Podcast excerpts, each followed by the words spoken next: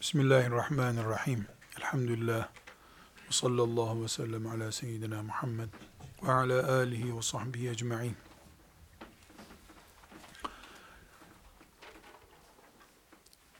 Hadisi şeriflerle dirilmek için hadisleri, hadis okuma usulünü konuşmayı düşünüyoruz.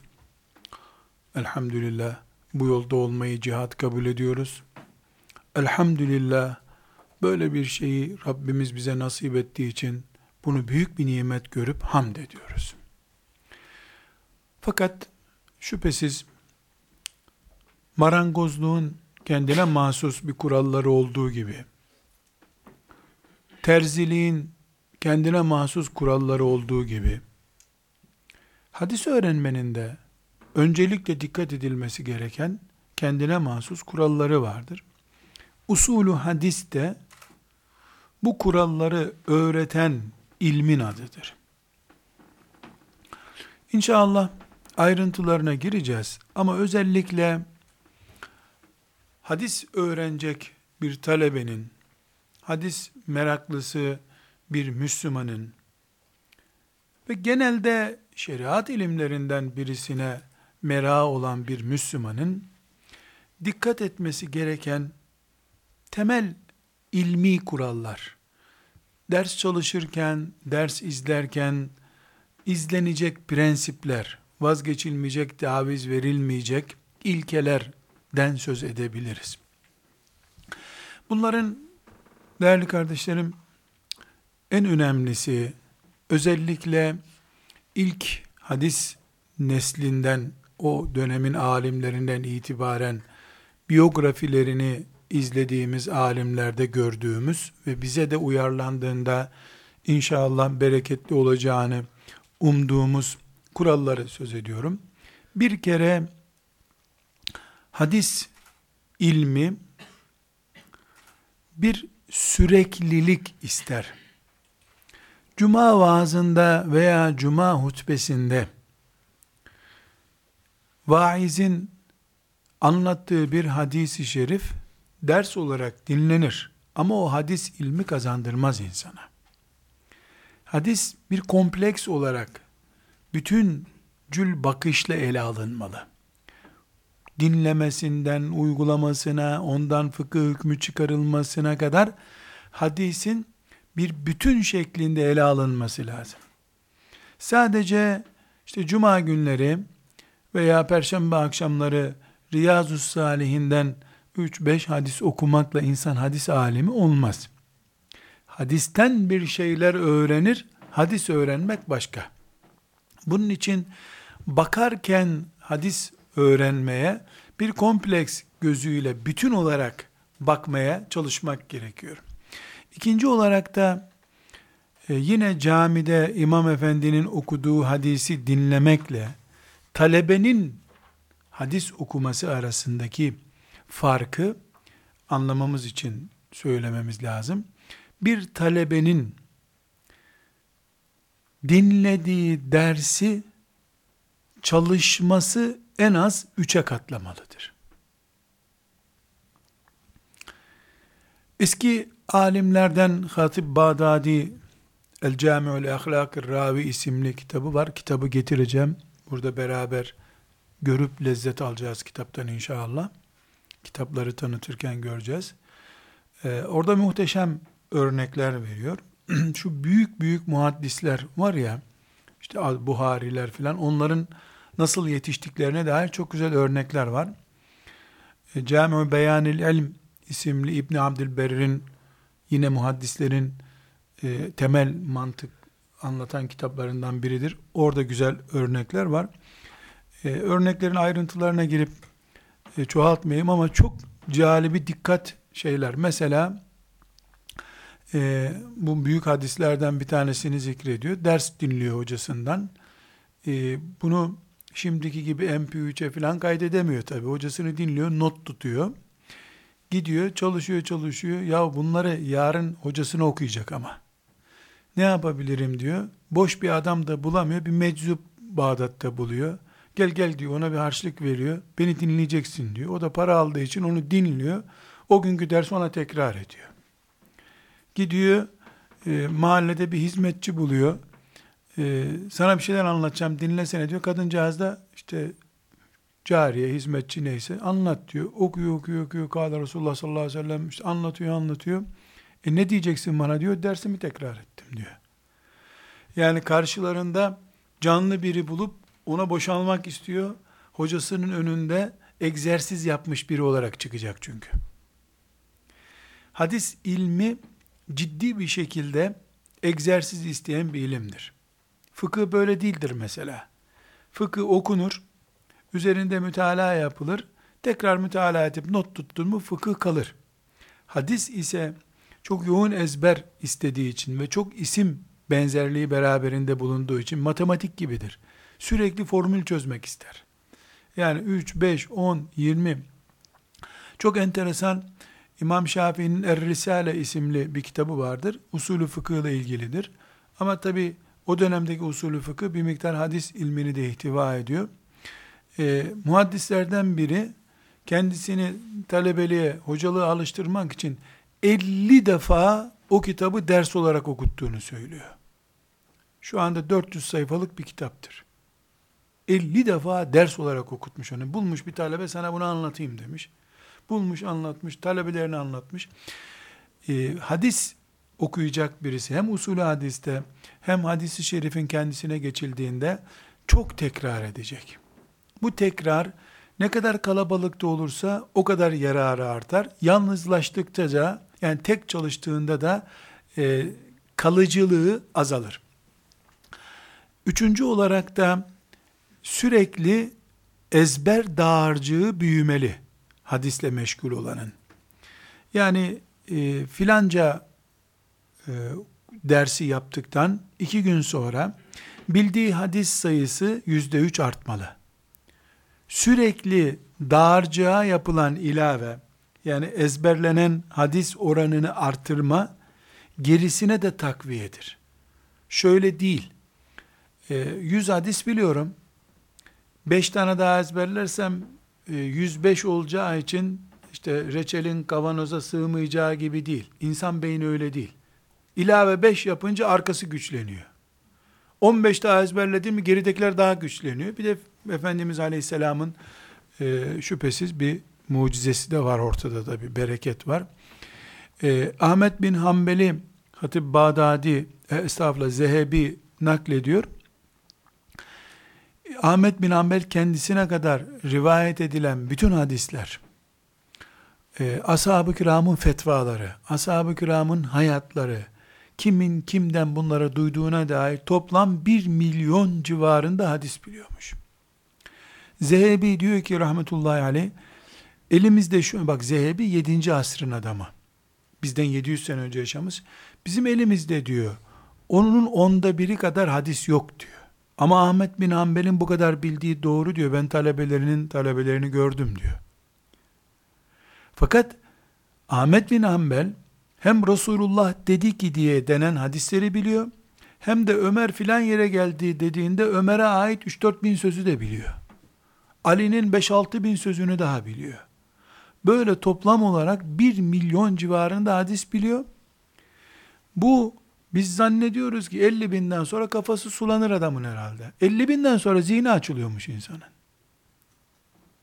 Yani kullandıkça büyüyen bir beynimiz var bizim elhamdülillah. Hele bir de buna Resulullah sallallahu aleyhi ve sellem Efendimizin mucizevi bir desteği, duası olunca e, hiçbir şekilde de bir zorlukta olmamış oluyor.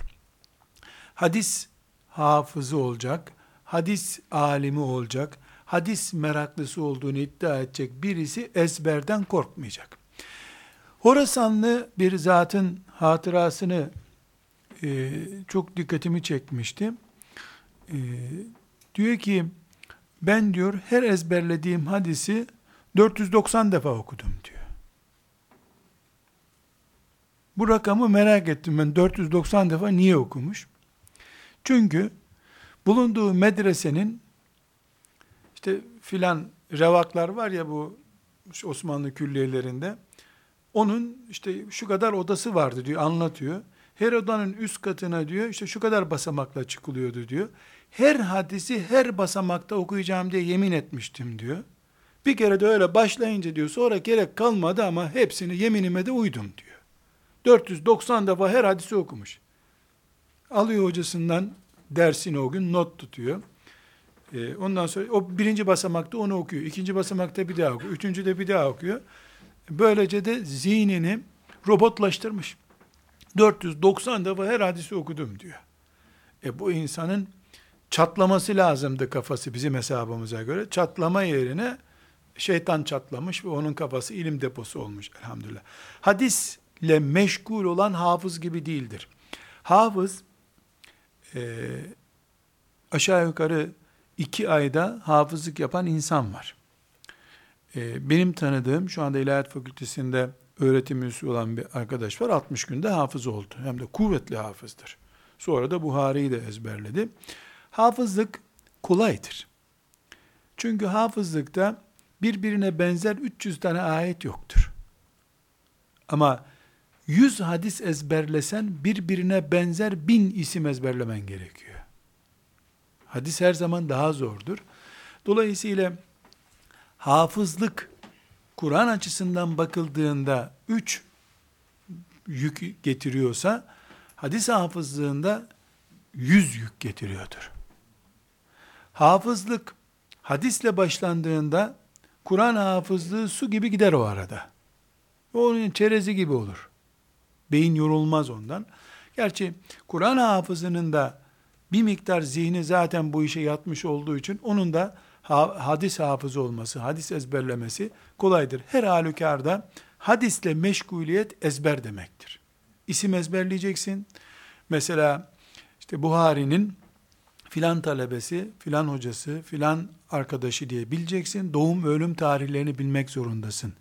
Hadisin e, zayıfını, sahihini ayrıt edebilmen için. Yani hadisle meşgul olan ezberlemekten korkmayacak. 490 olmasa bile 470 defa filan okuyacak her hadisi. Yani bu bahsettiğim insan sıradan bir hadis talebesi filan değil. Koca bir alim. Tabi hemen akla soru geliyor vakit nasıl bulunacak? İşte dananın kuyruğu o zaman kopuyor zaten. Hadise ayırdığın vakit kadar. İnşallah e, Cami-ü Beyanül İlim'den, Hatip Bağdadi'den e, ve İbnül Cevzi'den örnekler vereceğim arkadaşlar. Öncekilerin zeka oranları bizden asla bir milim fazla değilmiş. Çünkü İbnül Cevzi örnek veriyor. Mesela diyor ki e, biz dersten çıkardık diyor filanca isim veriyor filanca diyor. Yüz defa o dersi çalışırdı diyor. Bir kitabı 200 defa okuyan arkadaş biliyorum diyor. Öbür gün derse gelebilmek için. 200 defa okuduktan sonra anlıyor. Böyle süper zeki insanlar olmadıkları kanaatindeyim. Tek tük İmam Buhari gibi böyle olağanüstü İmam Şafii mesela normal bir insan değil. Allahu alem ya melek mi karışmıştır genine bir şey var onda. Ama büyük kitle olarak eski alimler, muhaddisler zamanı çok iyi kullanan insanlar. Olağanüstü zekaları yok. Olağanüstü titizlikleri var. Burada arkadaşlar ezber kelimesini son bir cümle daha söyleyeyim. Ee, Tebeut tabi'in neslinden olan bir zatın sözünü naklediyorum. Çok hoş. Diyor ki, seninle tuvalete gelmeyen ilim senin değildir diyor. Seninle tuvalete gelmeyen ilim senin değildir diyor. Hadis ilmini de kastediyor ama biz genelle yorumluyoruz bunu. Şimdi tabi ilim talebesi olarak sizler ne demek istediğini anlıyorsunuzdur. Çünkü senin defterine ayet hadis yazıyorsa bunu tuvalete götüremezsin. Tuvalette onu dışarıda bırakacaksın. Beynindeki bilgileri dışarı bırakmadan tuvalete gidiyorsun. Yani ezberlemediğin şey senin değildir diyor. Hangi ilimle tuvalete gidebiliyorsan o ilim senin ilmindir diyor. Bu da ezberin önemi. Kardeşler hadis ilmine dalabilmek için e, farklı ve ama muhakkak takip etmemiz gereken yöntemlerden birisi de hadis talebesi, hadis öğrenen soru makinesi gibi olacak. Çok soracaksın. Hatta Bana hocalarımın tavsiyesiydi. Ben de size tavsiye edeyim. Talebenin iki defteri olur. Bir, soracağı soruların defteri olur. İki, hocasından dinlediği şeylerin defteri olur. Ve pek çok alimin sormak için yazdığı sorular zamanla görülmüş ki yazdığı kitaptan daha değerli. Çünkü takıldığı şeyler kitaplarda bulunmayan şeyler olduğu için madenler onlar aslında. Ama üç ders sonra hocama soracağım diye not aldığı şey bakıyor ki hocası onu izah ediyor sormaya gerek kalmıyor. Beyninizin yorulduğunu beyninizin sorularıyla anlayabilirsiniz. Eğer soru sormuyorsanız soru ihtiyacı hissetmiyorsa beyniniz siz o dersi anlamadınız demektir. Tekrar dinleyin, tekrar çalışın. Usulü fıkıh hocamız vardı. Salih Şelebi diye bir adam. Allah rahmet eylesin yaşıyorsa da ölüyorsa da Mısırlı çok değerli bir zattı. Usulü fıkhın temel mantığını ben o zattan anlamıştım. Muvafakatı da ondan okumuştum. İşte 120 dakika ders anlatıyor. Blok derse gelmiş. Şimdi usulü fıkıh da çok zor. Fizik gibi, geometri gibi bir ders. Şimdi 120 dakika olunca biraz esnemeler başlıyor. Yani çabuk çıksın diye hemen talebe merak ediyor işte hoca ne zaman çıkacak. Seviyor olsan bile o dersi bir zaman sonra insan bunalabiliyor dersten. Şimdi dersi bitiriyor. Saati geldi çıkacak. Gençler e, sorunuz var mı? diye. Şimdi soru sorsan 10 dakika daha duracak. Yok yok çok iyi anladık. Dersi gibi bir hava yapınca o sizin suyunuzu bulandıramamışım ben. Bu dersi bir daha anlatayım der. Öbür ders gelir bir daha anlatırdı. Yani bulanacak su ki bulanık suda balık avlayabilesin. Su hala duruk. Sen üstünden yüzeysel geçmiş bu ders demek ki. Hakikaten Allah ona rahmetler etsin. Çok hoşuma giderdi bu taktiği. Sonra bir daha anlatınca anladık zannettiğimiz ders meğer yeni yeni anlaşılıyormuş. Yani inmemiş aşağılara kadar yüzeysel kalmış anlattığı şeyler. Bu sebeple hadis talebesi çok sormalı. Ama bu soru edep kıtlığı nedeni oluşturmamalı şüphesiz. Yani madem sorunca alim olunuluyormuş, bil bakalım ben dün ne yedim diye hocaya sorulmaz herhalde. Ee, ya da senin cahilliğini ve derste biraz önce uyuduğunu anlatan soruyu da sorma. Yani hoca zaten şimdi sana anlattığı şey bu sorduğun soruydu. E sen sorarak demin uyuduğunu ya da cep telefonuyla vardı oynadığını ispat etmiş oldun. Yani mantıklı şeyler sorun. Bunun için hocalarımızın bize tavsiyesi talebe önce muadiliyle tartışır soracağı soruyu. Net cevaplar alırsa belli ki o kısır kalmış orada. Arkadaşları da hakikaten biz de bunu anlayamadık diye ona izah ederlerse bu mesele hocaya intikal ettirmeli. Her şeyi hocaya sorarsan hoca cevap verir. Ama bir zaman sonra seni onun dersini takip etme kudretinde görmemeye başlar. Seni gözünden düşürür. Oğlum sen filanca dersi oku gel der. E bu da bir talebe için kayıp tabi. Zaten hele bu zamanda kimsenin 50 tane hocanın arasından hoca seçme imkanı yok. Bir hoca ya buldun ya bulmadın. Sen oğlum arka sıralarda otur. Bu hafız öne geçsin der. Yani seni görmesin gözüm demek ister. Çünkü hocanın da bir arz talebe ihtiyacı var. Arz ettiği şeyi algılayan birine ihtiyaç var. Arkadaşlar çok enteresan konferans verirken karşıma çıkan sorunlardan biridir. Bazı böyle lokanta gibi e, mesela bir yurtların lokantaları gibi bir yerlerde konuşturuyorlar benim. Her yer duvar tabi. Her yer duvar. Orada konuşmak kadar zor bir şey yok. Çarpıyor söz duvara, güm diye kulağına vuruyor. Böyle bir deneyin. Mesela mutfakta, gerçi bizim mutfaklarımız mobilya salonu da başka neresi olabilir? Boş bir duvar yani halısız bir yerde, halısı olmayan her yerin beton. Yeni bir ev mesela. Hani bazen evlerin e, böyle badana yapmak için filan halısını topluyorlar ya kadınlar. O zaman o odada bir konuş. Ben geldim de bak nasıl ben geldim diye birisi sana vuruyor sesi. E, hoca talebesini beton gibi gördü mü karşısında şevki kırılıyor. Allah selamet versin. E, Ahmet Davutoğlu rahmetullahi aleyh Sahih Müslim'in şerhini yeni yazmıştı. İbni Abidin'i tercüme ediyordu. E, hocalarımızdan biri, o da Gazi Osman Paşa'da o zaman oturuyordu. beni her hafta ona götürürdü. Allah ondan razı olsun. Ee, her hafta hem onun tercümelerine falan bakardık. İşte nasibimiz elhamdülillah feyiz bereket gördük. Defalarca gittik. Sonunda ben izin aldım. Benim bir Riyazu Salih'in ekibim vardı lisede okurken. Onlarla Riyazu Salih'ini ezberliyorduk. Ee, o ekibimin gelmesi için izin istedim. Bu oda kadar gelebilirsiniz dedi. Oda dediği bir küçük sedir var. Ayakta zor duruyorsun. Öyle bir e, gariban evi vardı. Neyse 4-5 kişi gittik. E, ben onları en ön soktum. Hep arkada duruyorum. Bir iki hafta sonra dedi ki e, Nurattin hafız oğlum sen öne otur dedi. Sen hafızsın dedi. Hafızsın. Beni öne oturttu. Sonra e, beni oraya götüren hocam dedi ki ya Nurattin öbürleri hiçbir şey anlamıyor dedi. Hoca rahatsız oldu ondan dedi. Meğer duvara çarpıyor adamcağız. Allah rahmet eylesin. Ee, yani ben sünger değildim ama o kadar da sert değilmişim demek. En azından galas kadar bir şeydik herhalde. Beton değilmişiz. Talebenin sorusu arkadaşlar çok önemli. Ben sormayayım, rezilliğim ortaya çıkar diyen de batıyor. İki de bir parmağını kaldır, merhaba, bu sabah ben ne yedim kahvaltıda diyen de rezil oluyor. Samimi olmak lazım. Doğal bir şekilde her anlamadığını sor. Ama sormuş olmak için ya da gündemi doldurmak için sorduğun zaman bir bereketsizlik olur en azından. Her halükarda e, hadis ilmi ancak soruyla aydınlanabilecek bir matematik ilmi gibidir. Sormayan müphem şeylerle dolu bir kafayla yaşar. Onu bir daha da dolduramaz. Çünkü her geldiğinde hoca yeni şeyler yükleyecek. Yeni yeni yeni. Sen hala alttaki dosyaları bitirememişsin. Üstteki derken 10-15 ders sonra bağın kopar. Misafir olarak oturursun.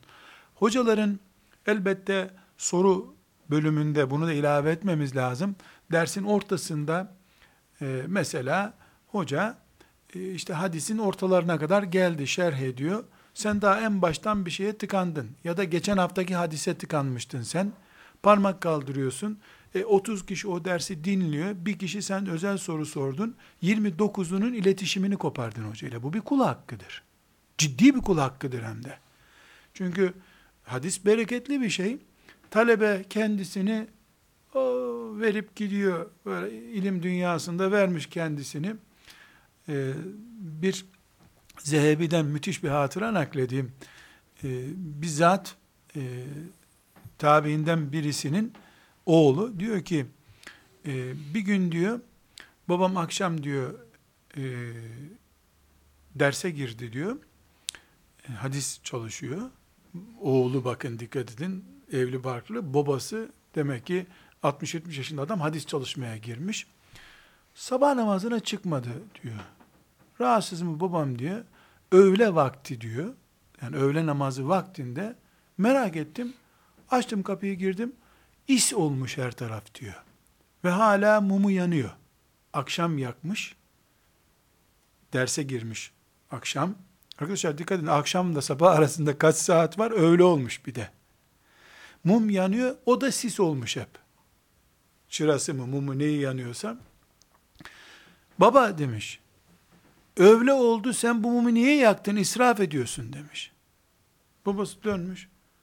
Oğlum sen ne yapıyorsun demiş. Resulullah'la bağ mı kopardın demiş. Meğer sabah namazı olmuş adamın haberi yok. Dalmış hadis okuyor öyle. Yani hadis ilmi bereketli bir ilim. Abdullah İbni Mübarek naklediyor. Tabiinden biliyorsunuz. Onun da e, evinde çok oturuyormuş.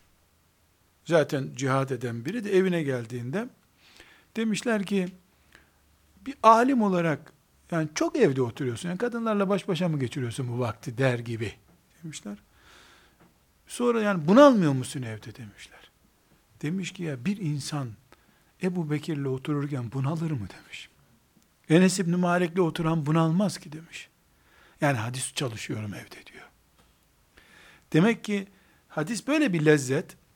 30 kişi ders dinliyorsun. Sen o arada geç kalmışsın. O derse gelmemişsin Arkadaşlarınla da kaçırdığın dersi telafi etmemişsin. Dersin ortasında ulu orta böyle e, damdan düşer gibi soru soruyorsun. E, zaten insanlar zoraki toplamışlardı kendilerini.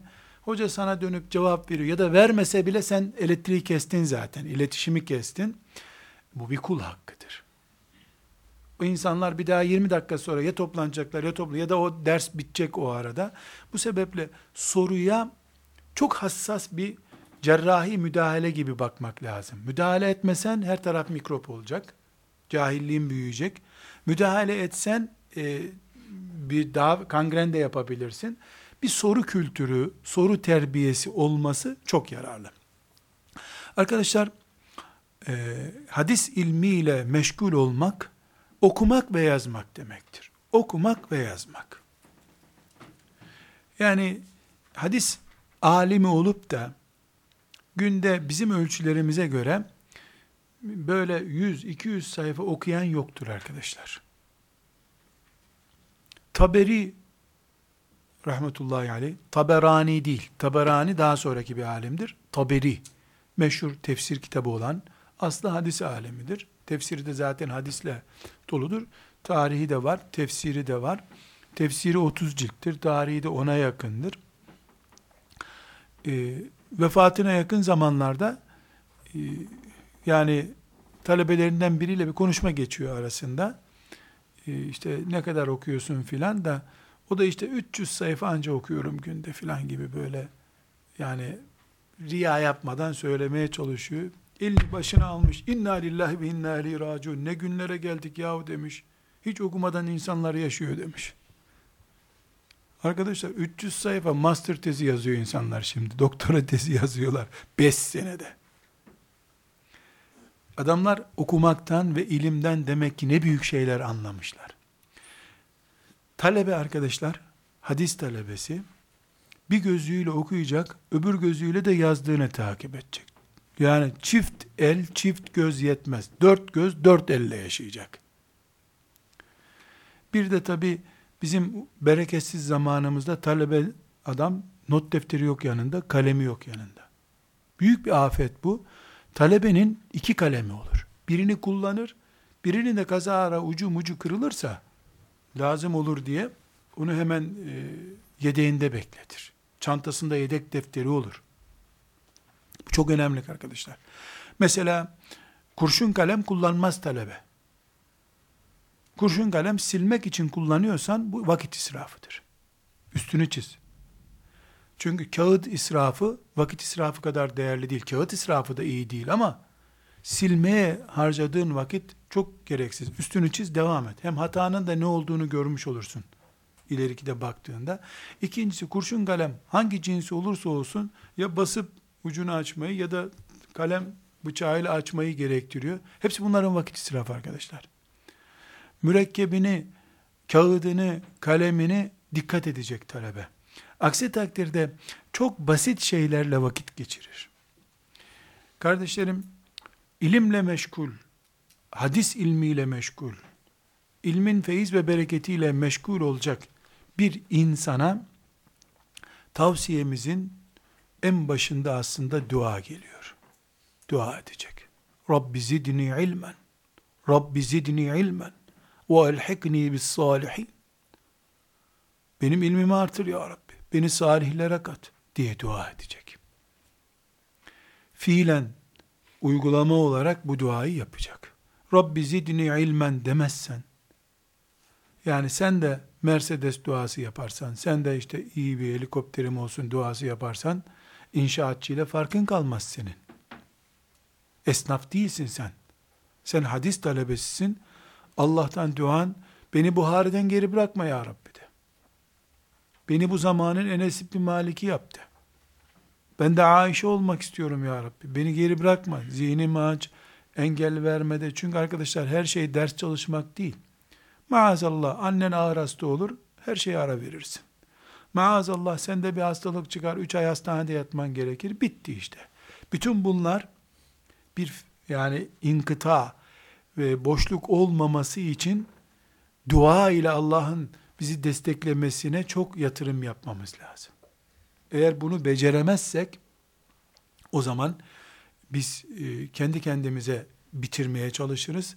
Bu büyük yol kendi kendine bitmez. İlla Allah sana yardım gönderecek. Kardeşler, hadis okumanın belki de duadan önce de zikredilmesi gereken şartı sünneti ve Resulullah'ı seveceksin. Aslında gizli bir test olarak bunu konuşabiliriz. Yani alenileştirmeyelim bu testi. Hadise olan merakın kadar da Resulullah seviyorsundur sen. Çünkü Resulullah'ı sallallahu aleyhi ve sellem sevdiğin kadar hadisle ilgileneceksin. Ben müthiş seviyorum ama bakma hadislerle de ilgilenmiyorum diyemezsin. Ben müthiş seviyorum ama hadisle de uğraşamam. Nasıl diyeceksin? Kur'an bir defa çok açık bir şekilde Allah'ı seviyorsanız peygamberin peşinden gidin diyor. E, peygamberin peşinden gidin demek hepimiz yürüyerek Medine'ye mi gideceğiz şimdi? Sünnetinin peşinden gideceksin. Sünneti de hadisler işte. Peygamber sevgisi kadarız biz aslında. Allah'ın bize yardımı da o sevgi kadar olacak. Burada bu sevgiyi açmak istiyorum arkadaşlar. Birincisi bu sevgi benim peygamberime getirdiğim salavatla ve peygamberimin beni bağrına basması için Allah'a yalvarmam, dua etmemle ilgili bir olay bu. Yani bana ilim ver diye dua ettiğim gibi Rabbim beni peygamberimin sünnetinden ayırma. Peygamberimin şefaatine nail et. Peygamberimle beraber beni et. Nasıl dua ediyorsa herkesin kendi dilinde e, yani dua edecek. Eller karıncalanıncaya kadar diyor ya şair. Eller karıncalanacak. Alnın nasır tutacak. O kadar dua edeceğiz. İkincisi de arkadaşlar, siret bilgisi peygamber sevgisinin ham maddesidir. Hangi siret kitabı sorulduğunda ise vereceğim cevap çok önemli. Kur'an sireti çok önemli arkadaşlar. Kur'an'da aleyhissalatü vesselam Efendimizin Uhud'u, Bedir'i nasıl anlatılıyorsa en güzel siret kitabı odur. Peki niye biz sireti Enfal suresindeki Bedir'den, Ali İmran suresindeki Uhud'dan öğrenmiyoruz da, filan yazarın siret kitabı hoşumuza gidiyor? Neden biliyor musunuz arkadaşlar? Çünkü oradaki romantik sahneler, vurdu kırdı kaçtı, işte o arada gel peşimden dedi filan Kur'an'daki sirette yok.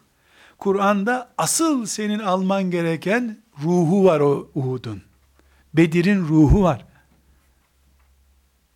Peygamber aleyhisselam efendimizin hanımlarıyla ilişkisinin öz ruhu Allah tarafından onaylanmış, yönlendirilmiş, düzeltilmiş yapısı var.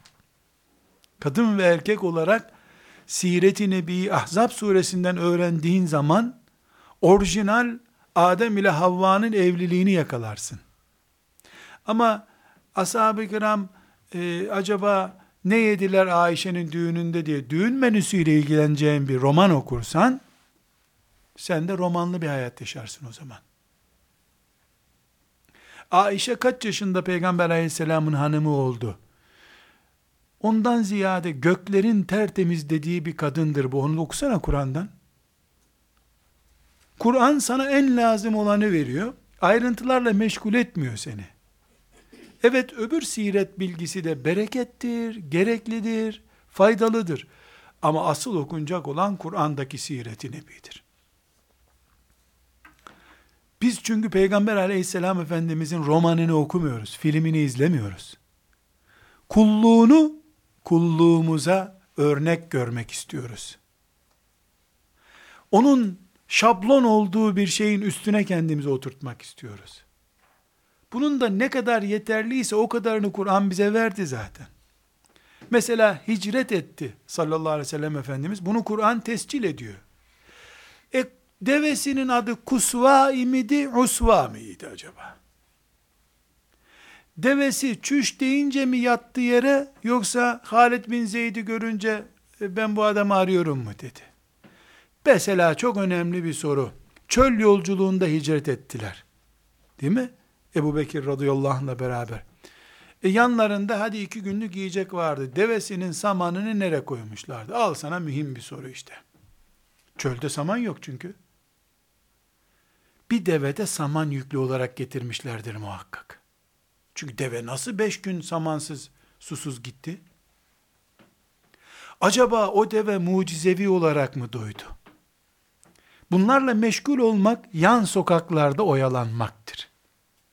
Sen bunlarla meşgul olursan hicret yıl dönümü yaparsın, hicret yapamazsın.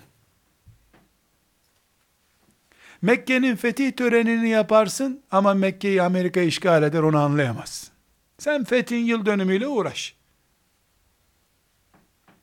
Bunun için Peygamber aleyhisselamı sevmek, o sevgiyle, o sünnet sevgisiyle yaşamak hadis ilmi için oksijen gibidir arkadaşlar. O sevgi, peygamber sevgisi bir hadisi bir kere duyup kafana girmesi için yeterli olur. Yeterli hale getirir. Bu sevgi elbette Allah'ın sana yardım etmesiyle olacağı için çok dua etmen lazım. İkincisi de Kur'an siretiyle sahipleneceksin Peygamber aleyhisselamı. İbn-i da okuyacaksın. İbn-i da oku. Mesela Muhammed Gazali'nin ve Ramazan el-Buti'nin Allah ikisini de mağfiret eylesin. İkisinin de İslam'a çok büyük hizmetleri var. E, ufak tefek kırdıkları potları da var. İnsandılar çünkü. İkisinin de Fıkıh Sire isimli kitabı var. Gerçekten çok güzel. Yani e, en erken işte 10 yaşlarına kadar 15 yaşına kadar bilemedin çocuklara 5-6 defa okutmak lazım o sireti. Ondan sonra da Kur'an siretine geçmek üzere. Bir roman gibi onlar okunabilir. Kaldı ki hem Gazali hem de Buti e, kitaplarını bu bahsettiğim mantık asıl ruhu ya fıkhus sire siretin inceliği demek zaten. Yani kitabın adı bir defa normal siret değil.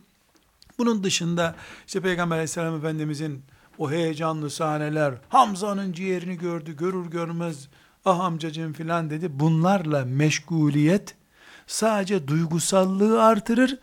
Duygusal oturur yetim gibi ağlar, başka bir iş yapamaz. Bize ağlayan değil, cihad eden mümin lazım. Biz ağlayarak matemle vakit geçiremeyiz. Çünkü ben ağladıkça peygamberime bir desteğim olmuyor. Ama beni imanım, heyecanım meydanlara, kütüphanelere sevk etmeye başlayınca biiznillahü teala ümmetim ayağa kalkacak. Hadisle dirileceğim ben. Öbür türlü hadisle morga girersin. Bol bol ağlarsın. Kardeşler bu peygamber sevgisinin aleyhissalatu vesselam dua ile ve iyi bir siret bilgisiyle kökleneceğini söyledik. Bu ikisinden de önemli bu derdi dert edinmişlerle oturup kalkacaksın. Bugün cumartesi. Hadisi şerif dersi yaptın. Bir dahaki cumartesi yine yapacaksın. Bu yedi gün içinde kaç insanla oturdun kalktın sen? 80. Bunların kaçı Resulullah deyince sallallahu aleyhi ve sellem diyen insanlardır. Kaçıyla Dara Kutni demiş ki deyince e Nesai de ona dedi ki diye cevap verecek adamla oturdun kalktın. Siret deyince bunların kaçı Uhud'daki kanlı sahneleri hatırlıyor, kaçı da İslam'ın devlet oluşunun kökleri olarak hatırlıyor. Kimle oturduysan onların kopyası olacaksın sen. Resulullah sallallahu aleyhi ve sellemi sev ki Allah onun sünnetini sana versin dedik. Bu sevgi dua ile olur. Allah kalbini açacak. Yaşıyorken sen peygamberin de bin küsür sene önce Rabbine kavuşmuş olduğu halde sanki her akşam buluşuyor gibi yapacak sizi. Bunu Allah yapacak. Kalplerinizi buluşturacak peygamberle. Ve siretini bir öğreneceksin ve bu dertlilerle oturup kalkacaksın. E senin 24 saatin var, 8 saati uykuya, 200 saati yemeğe, şu kadarı haber izlemeye, şu kadarı e, gazete takibine, şu kadarı arkadaşlarla gezmeye, e peygambere 24'te bir ayırıyorsun, o da haftada bir gün, ama peygamber aleyhisselamın da seninle olmasını istiyorsun. Hayali bir yatırım bu. Bunun için kimle oturup kalktığım çok önemli. En azından ben hadis alimi olamasam da derdi hadis olanlarla yanıp kavrulurum ya. Bitti. Nasıl mesela trafik suçlularını adi suçlu diye bir koğuşa koyuyorlar zindanda. İşte cinayet suçlarında ağır cezadan mahkum diye başka bir koğuşa koyuyorlar. Dahiliye hastalarını hastanede bir bölüme koyuyorlar. İşte filancaları başka bir bölüme koyuyorlar. Ben de Resulullah sevdalılarla, hadis ehliyle beraber oturur kalkarım. E, öyle İmam Buhari gibi adam bulamadım diye de dert yanmam. Ben de zaten İmam Müslim gibi adam değilim ki.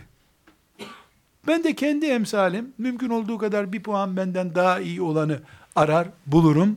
Bu böyle yürür arkadaşlar. Aksi takdirde e, büyük şeyler bekleyip hiçbir şey buluruz. Çünkü beklentimiz melekleri inandırmaz. Samimi bir beklenti olmaz o. Kardeşler, hala ön söz yapıyoruz. Giriş yapıyoruz hadis ilmine. Altıncı madde olarak biz toplu olarak hocanız, ağabeyiniz, talebeler, kardeşler olarak elbette Enes İbni Malik'in, Ahmet bin Hanbel'in, İmam Bukhari'nin, Ebu Hanifelerin bulunduğu listede ne işimiz var bizim oralarda? Küçüklüğümüzü itiraf ederiz. Ama küçüklüğümüz büyümemize engel değildir bunu da biliriz. Bir insanın alim doğması şart mı? O zaman niye ilim gereksin ki zaten? Peygamberler alim doğdular, büyüdüler. Kimse alim doğmadı. Kimsenin alim olmasına engel bir şey de yoktur. Elbette zekalarımız, ezber güçlerimiz farklıdır. Ashab-ı kiram da farklıydılar. Ama ashab-ı kiram bütün farklarıyla beraber şimdi arşın gölgesindeler. Çünkü niyetleri hep büyüktü. Kardeşler, bu altıncı maddede şunu söylemek istiyorum. Biz küçüklüğümüzü itiraf etmek zorundayız. Küçük derken yani küçük bile değiliz aslında. Ana cisme bakıldığında bizim ölçülecek bir boyutumuz da yok. Ama büyümemize bir engel yoktur. Şeytan özellikle olmaz. Sen boşuna uğraşıyorsun der, diyecek. Bu da onun bir silahıdır. Allah önümü açtıktan sonra olmaz diye bir şey yoktur der ve yolumuza devam ederiz. Böyle düşünemeyenler kendi kendilerinin kuyularını kazarlar kardeşler. Olmaz, yapamazsın sözünü şeytan muhakkak söyleyecek. Önemli değil yapamadığım. Yapmak için uğraşmam önemli deriz biz. Zira arkadaşlar İmam Bukhari'nin Ahmet bin Hanbel'in kendi gününde de Ahmet bin Hanbel bugünkü Ahmet bin Hanbel değildi. Emsallerinin içinde biraz daha sivriydi. İmam Bukhari emsallerinin içerisinde sivriydi. Bugünkü imam değildi. Asırlar onu en sonunda eşi benzeri on asır ardarda gelmeyince tek adam haline getirdi. Ben eğer bugün için 2013 yılı için yaşıyorsam el hak küçüküm gittim demektir. Ümmeti Muhammed 2113 yılında beni hayırla ansın, melekler o zaman benim dosyalarımı açsın diye çalışıyorsam, henüz o zamana 100 sene var. Şimdiden o gün için karar vermemek lazım. Ben bir fidan olarak bu ümmetin toprağına dikileyim, benim meyvemi kimin yiyeceği hiç önemli değil. Ne zaman büyümemi Rabbim takdir ederse o zaman büyüyeceğim. Hayır içinde böyle, şer içinde böyle. İlimde kendimizi küçük görürüz, büyüyemez görmeyiz. Çok fark var ikisi arasında. Küçüklüğümüzü kabul etmezsek kibir olur, gurur olur. Allah bize açmaz kapılarını o zaman. Bu felsefeyi bu şekilde zihnimize yerleştirelim. Yedinci maddemiz kardeşler, ilmimiz, öğreneceğimiz şey sünnet olacak inşallah.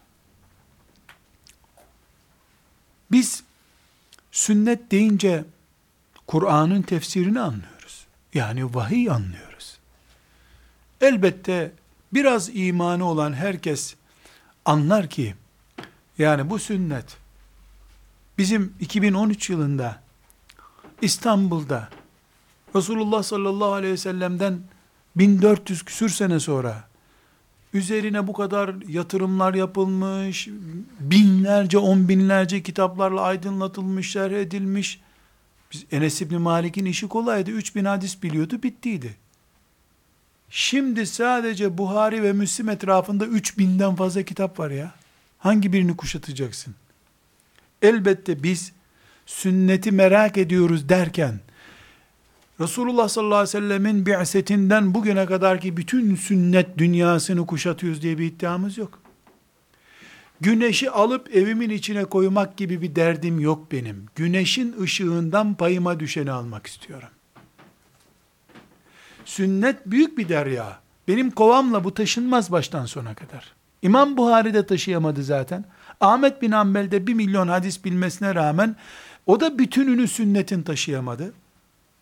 Ama payına düşeni çok iyi taşıdı. Ben Resulullah sallallahu aleyhi ve sellem Efendimizin sünnetini bütünüyle kuşatmak gibi saf bir iddiada bulunmam. Yerine gelmez bu zaten. Ama güneşin bütününü almayıp sadece benim payıma düşenden iyi aydınlanayım dediğim gibi sünnetten de mümkün olduğu kadar aydınlanırım. Peki yüz olan sünnet birikimi benim elime üç geçerse ne olacak? Hiç önemli değil. Bir önceki maddede ne dedik? Hiç önemli değil. Neden hiç önemli değil? Çünkü biz Resulullah sallallahu aleyhi ve sellemin eteğine takılmak istiyoruz. Alim olmak diye de bir derdimiz yok aslında. Bizim katıldığımız kervan belli olsun. Ondan sonra ben hadis bilsem de bilmesem de Allah ilhamla, feyiz ve bereketle önümü açacak benim. Açtı belli kullarınınkini. Bu sebeple arkadaşlar şimdi burada e, Kesir İbni Kays isimli tabiinden bir zat, Kesir İbni Kays, bu zatın Ebu Derda radıyallahu anh ile ilgili bir hatırası var. Dolayısıyla bir hadisi şerifi e, bize naklediyor. Bu bahsettiğim yedinci maddedeki sünnet kocaman, güneş gibi, biz bunun tamamını kuşatamayız. Sözünden akşam yattığımızda ve yarın inşallah ders için müzakereye oturduğumuzda ne yaptığımızın şuurunu bize versin diye bu hadis-i şerifi naklediyorum. Ee, bu hadis-i şerif Ebu Davud'da 3641. hadistir. Tirmizi'de 2682. hadis, İbn Mace'de de 223. hadis-i şeriftir. Bu e, rivayetleri bu şekilde niye zikrediyorum arkadaşlar? Artık siz hadis-i şerif öğreniyorsunuz. Demiş ki yiyormuş gibi olmaz. Yerine müracaat edeceğiz. E, elbette e, başta Bukhari Şerif olmak üzere bütün hadis kitaplarını da toplamaya yemin edeceksin. E, ondan sonra yavaş yavaş spor ayakkabından başlayarak satıp bir kitap alacaksın. Üç kaleminden birini satıp onunla küçük bir risale alacaksın. Kütüphanen kurulacak. Hiçbir şekilde dijital kitaplar tatmin etmez. Masaya koyup böyle kağıdı göreceksin. Ee, Nun vel kalemi ve ma yesturun. Biz satırlardan feyiz bereket alacağız. Teknoloji de masamızın bu tarafında duracak. Kitaplarımız bu tarafında duracak. Yok sağda kitaplar dursun, solda bilgisayarımız dursun. Ee, hem kitabımızı alacağız hem yavaş yavaş araştırmaya da bakacağız. Şimdi Ebu Davud, Tirmizi ve İbn Mace'den hangisi evimizde varsa hemen bu hadis-i şerifi bu numaralardan bulacağız. Genelde hadis-i şerifi hangi kitaptan nasıl bulacağımıza dair ileriki derslerde mesela Ebu Davud nasıl kullanılıyor? Buhari'nin kullanımı farklı, Ebu Davud'un farklı, Ahmet bin Hanbel'in farklı. Bu kullanım nasıl bize e, yansıyacak onu görüşeceğiz inşallah. Kesir İbni Kays Allah ondan razı olsun böyle tatlı bir hatırayı bize naklediyor. Diyor ki Ebu Derda biliyorsunuz ashab-ı kiramdan radıyallahu anh Dimeşk'ta Dimeşk bugünkü Şam. E, Dimeşk'ta oturuyordu. Mescitte oturuyordu. Bir adam geldi. Dedi ki Ebu Derda e, ben hadisi metninden okuyayım çünkü çok heyecanlı bir şey var. İnni ci'tuke min medinetir Rasul sallallahu aleyhi ve selleme li hadisin belagani enneke tuhaddisuhu an Resulillahi sallallahu aleyhi ve sellem ma ci'tu li hacetin diyor ki Ebu Derda Resulullah'ın Medine'sinden geliyorum. Yani Medine-i Münevvere'den Şam'a gitmiş adam. Başka hiçbir işim yok. Sadece senin Resulullah'tan duyduğunu, duyduğum bir hadisi senden öğrenmek için geldim.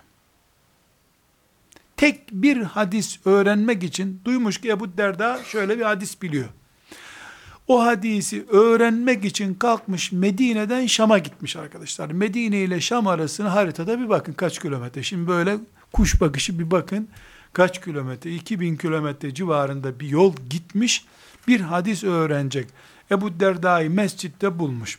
Ebu Derda da bakın ona ne cevap veriyor. Bu bölümü bizimle ilgili şimdi. Şimdi Ebu Derda bir sahabi. Resulullah'ı tanıyor sallallahu aleyhi ve sellem. Medine'den Şam'a kadar tek bir hadis ya, bir satırlık bir hadis. O hadisi öğrenmek için Medine'den Şam'a kadar gitmenin Allah katında ne olduğunu çok iyi biliyor Ebu Derda. O öğreneceği hadisi, yani adam ona soracak filan konuda ne demişti Resulullah. Ama Ebu Derda önce ona diyor ki, bak ben Resulullah'tan ne duydum diyor. O adamın konusuna gelmemiş henüz. Men seleke tarikan yatlubu fihi ilmen selekallahu bihi tarikan min turukil cenneti. Kim ilim öğrenmek için yola çıkarsa Allah onun yolunu cennet yollarından biri yapar. Adamın sorusuna cevap değil bu henüz. Adamı değerlendiriyor. İnşallah bu dersimizi değerlendiriyor. Niyetine göre en başta ne dedik? Herkes niyetine göre tabi. Ve innel melâkete letada'u ecnihateha ridan li talibil ilm. O yola çıktı ya talebe, melekler onun o ilim talebesinin yoluna kanatlarını sererler memnuniyetlerinden dolayı. Ve innel alime le yestağfiru lehu men fis semavati ve men fil ard vel hitanu fi cevfil ma. Ve alim için göklerde, yerde ve suyun dibindeki büyük balıklara varıncaya kadar herkes istiğfar eder. Alem kendi bile istiğfara belki akıl, akıl edemez. Yani unutur istiğfarı. Melekler, balıklar onun istiğfarını yaparlar. Ve inne faddel alimi alel abidi alimin sadece ibadet eden, namaz kılan, başka bir iş yapmayan, yani alim Müslümanın, alim olmayan Müslümana farkı kefaddil kameri leyletel bedri ala sairil kevakib ayın 14'ünde parlayan gökteki ayın diğer uzaklardaki yıldızlara farkı gibidir. Müslüman olduğu için hepsinde bereket var. Adam cahil de olsa mümin, cennetlik adam. Ama alim adam ay gibi parlıyor. Allah katında. Ve innel ulemâe varasetul enbiya ve innel enbiya lem yuverrithu dinaran ve la dirrahamen. Varrathul ilme Femen akadehu akade bihazzin vafirin. Alim, alimi tanıtıyor Ebu Derda radıyallahu anh. Peygamberler altın gümüş bırakmadılar. İlim bıraktılar. O ilimden alan da peygamberden büyük pay almıştır deyip adamı oturtmuş. Şimdi ne soracaksın sor demiş. Bizi ne ilgilendiriyor burada? Hadis öğrenmek için yola çıkan birisini Ebu Derda radıyallahu anh nasıl değerlendiriyor? İnşallah biz de burada hadisi şerifle meşgul olmakla hangi konumdayız? Biz kendimizi bu gözle değerlendirmezsek, e melekler niye bizi böyle değerlendirsin ki? Bulunduğumuz konum Allah'ın lütfudur. Rabbimiz ihsan etti, bizi hadis okumak nimetiyle karşılaştırdı. Bu nimetin kadri kıymeti bilinirse Allah artırır. Hiçbir şey değilmiş gibi Yani bu bilgisayar programını çözüyormuşuz gibi kabul edersek verdiği nimeti geri çeker Allah. Kimseye muhtaç değil. Gelir başka bir kulu Allah'ın bu sefer o oturur Resulullah'ın hadislerine ömrünü feda eder. O kazanır. Ve sallallahu ve sellem ala seyyidina Muhammed ve ala alihi ve sahbihi ecma'in velhamdülillahi rabbil alemin.